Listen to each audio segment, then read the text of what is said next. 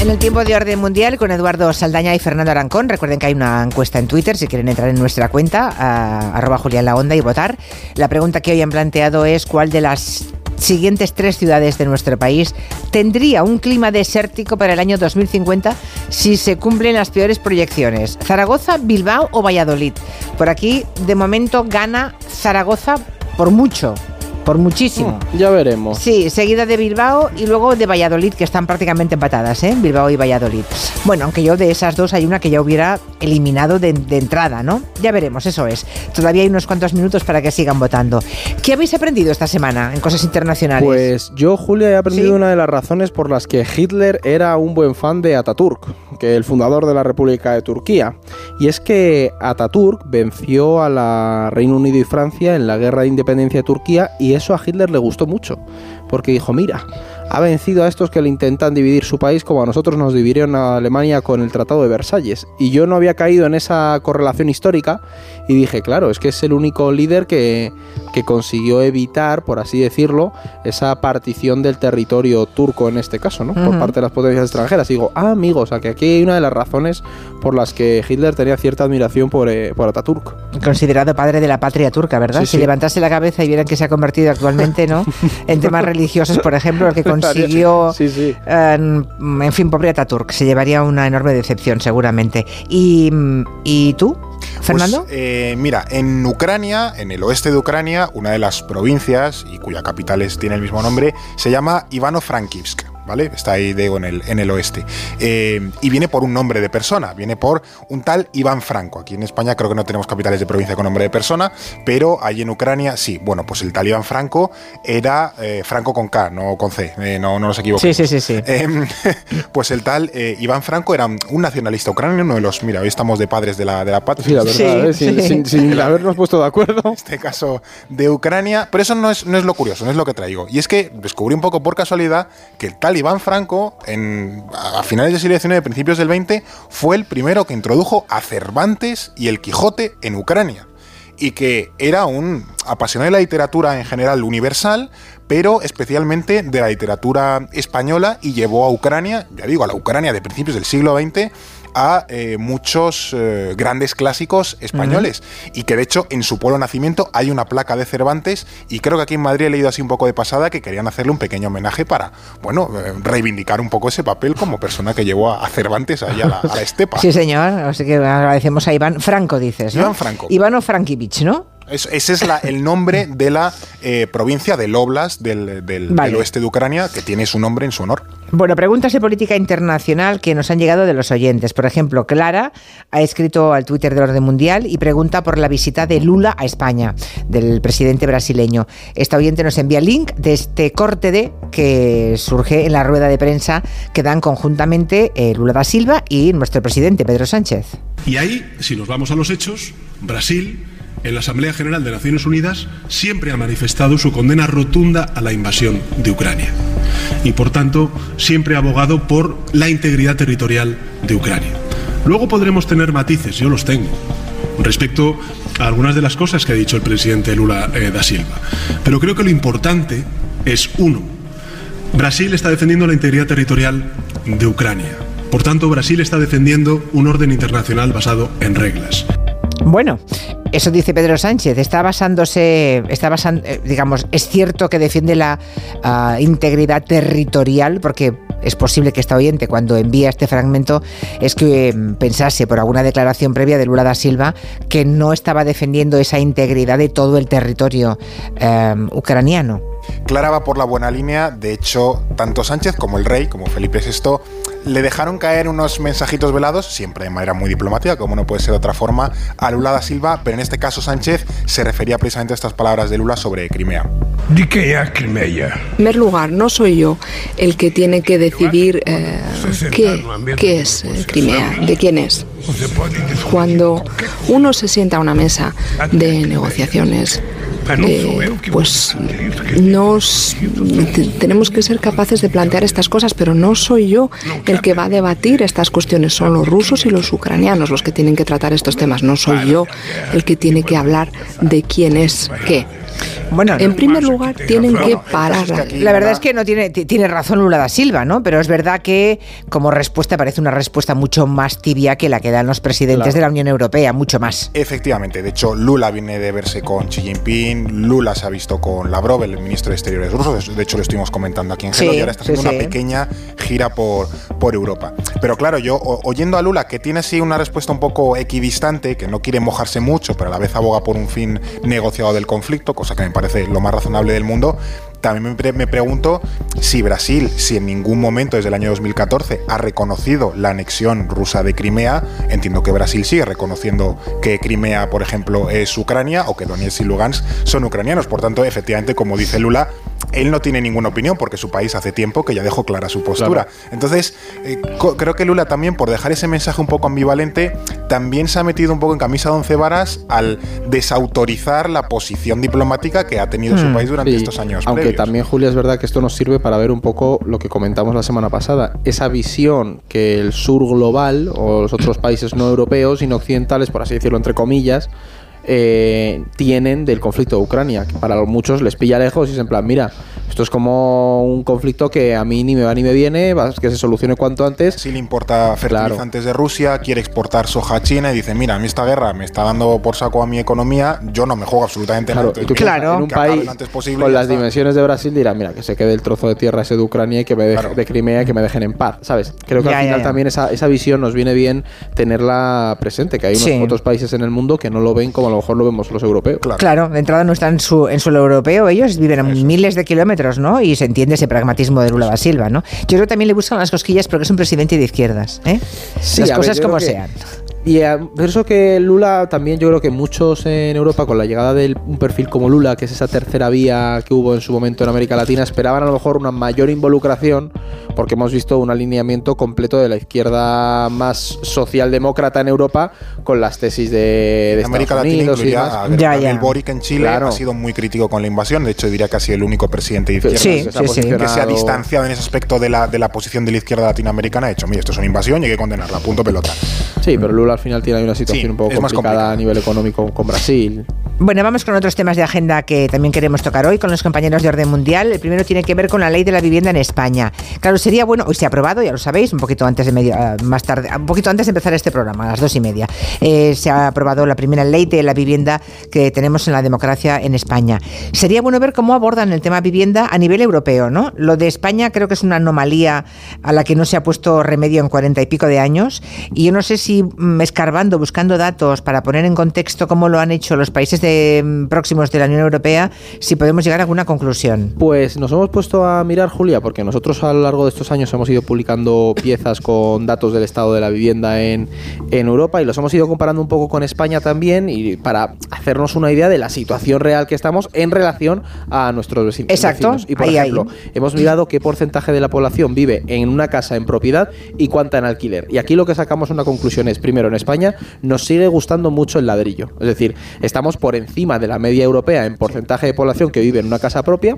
De hecho, en torno a un 76% de la población tiene casa, o sea, vive en una casa propia, frente a un 24% que vive en alquiler. Y la media europea está en un 70-30, es decir, estamos por encima de la media europea. Pero ¿qué ocurre? Que aquí, ojo, porque las conclusiones que podemos sacar si miramos históricamente es que esto ha cambiado y cada vez vivimos más de alquiler. En 2008, más del 80% de la población española vivía en una casa en propiedad, mientras que ahora mismo, como he dicho, es el 76%. Y aquí por hacerte un matiz, Edu, en términos europeos, por lo general, ya digo, esto es una generalización, pero cuanto más rico es el país dentro de Europa, más gente vive de alquiler, cuanto más pobre es el país, más gente vive en una casa en propiedad.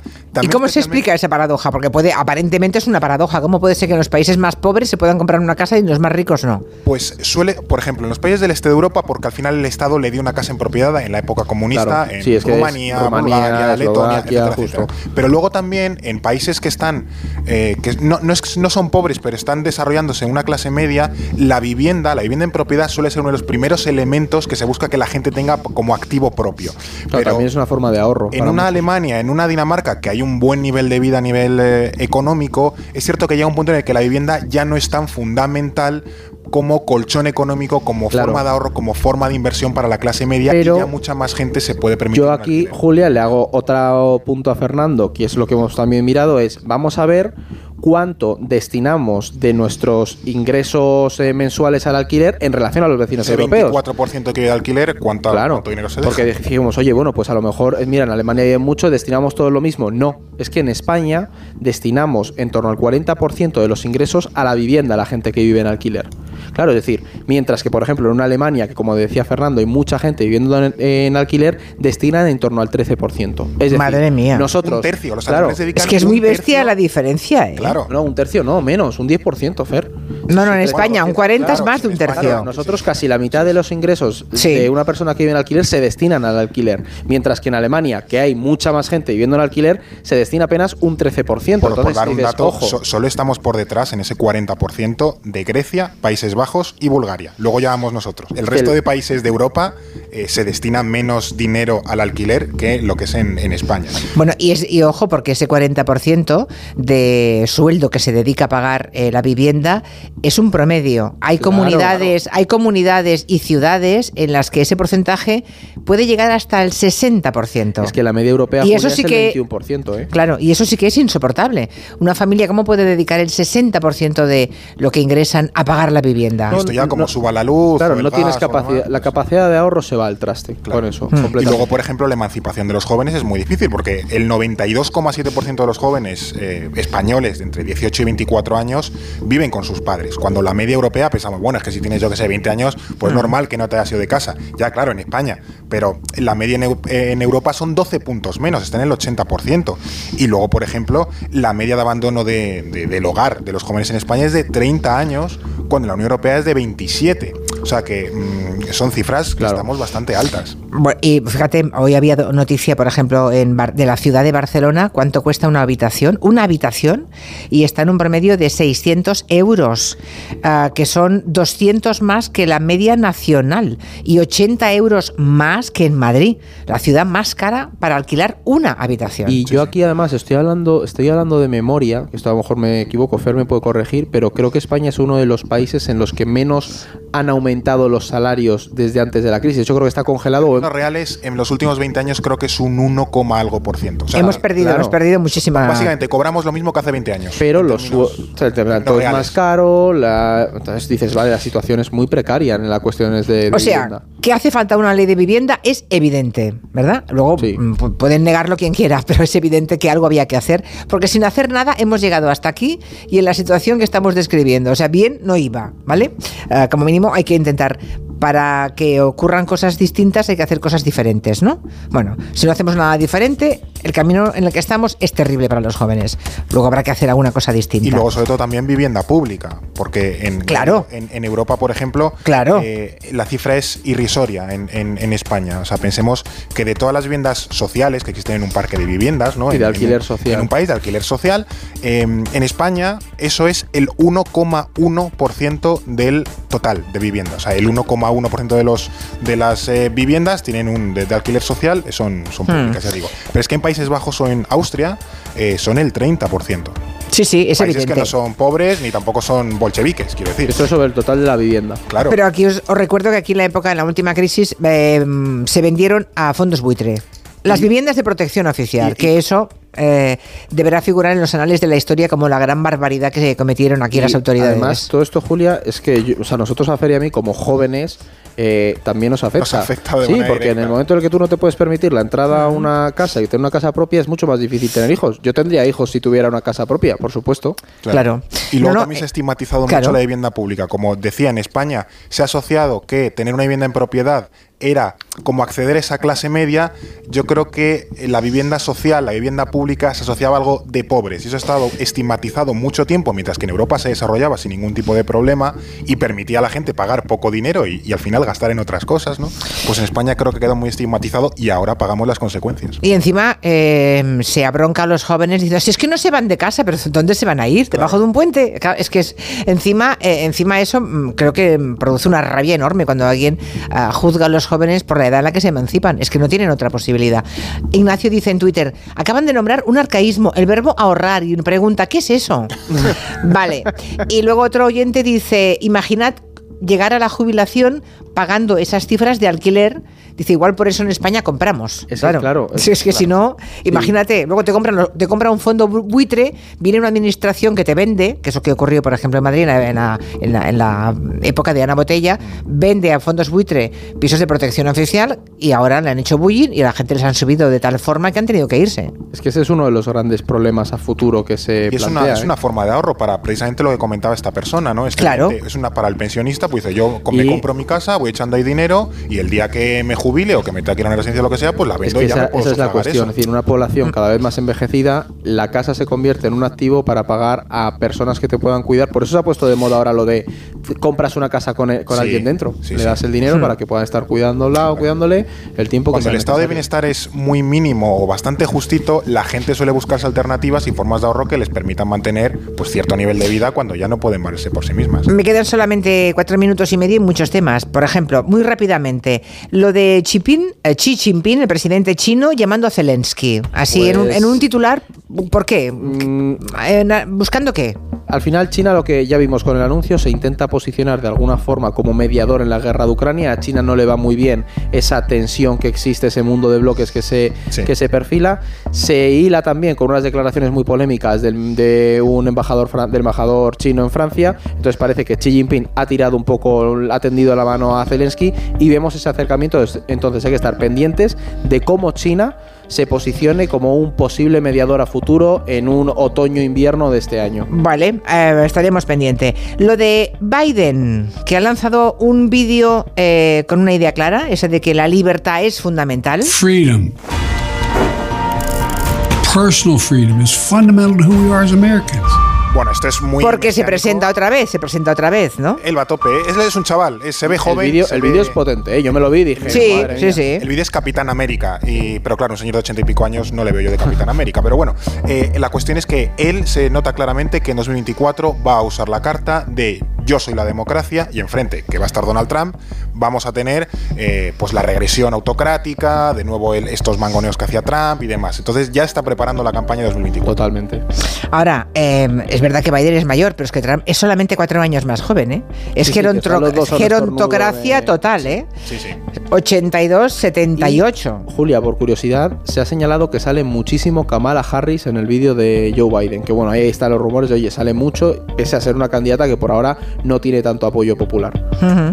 Aunque el otro día yo insistía mucho con Agustina Cala, desde Europa tenemos una visión de la vicepresidenta como si le hubiera faltado presencia pública, ¿no? Y solvencia y, recorrido.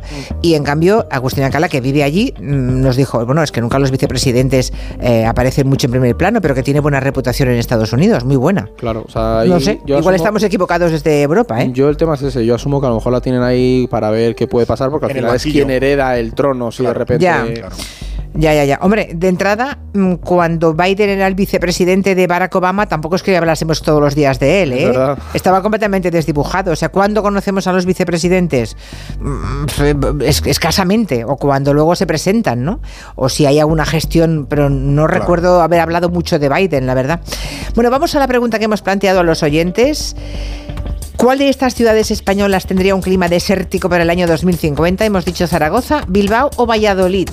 La inmensa mayoría ha dicho que Zaragoza, un 61,6 frente al 30,9 que dice Valladolid y solo el 7,5% dice que Bilbao.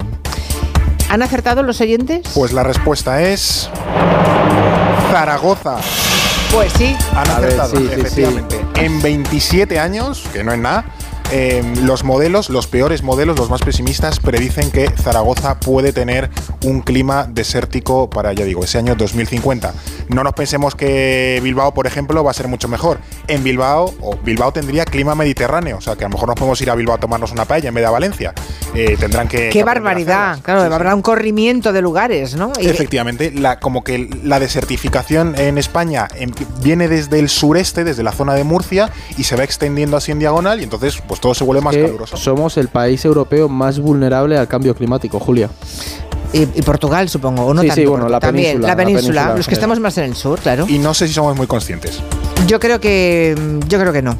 Yo creo que estamos en el carpe diem y los que vengan pues ya se acostumbrarán, ya se acostumbrarán al desierto. Es terrible porque eso es poco amor a la patria, ¿eh? Bueno, muy interesante todo. Gracias Fernando Arancón, gracias eh, Eduardo Saldaña. Hasta, Un la, abrazo. hasta la semana que viene. Adiós, adiós.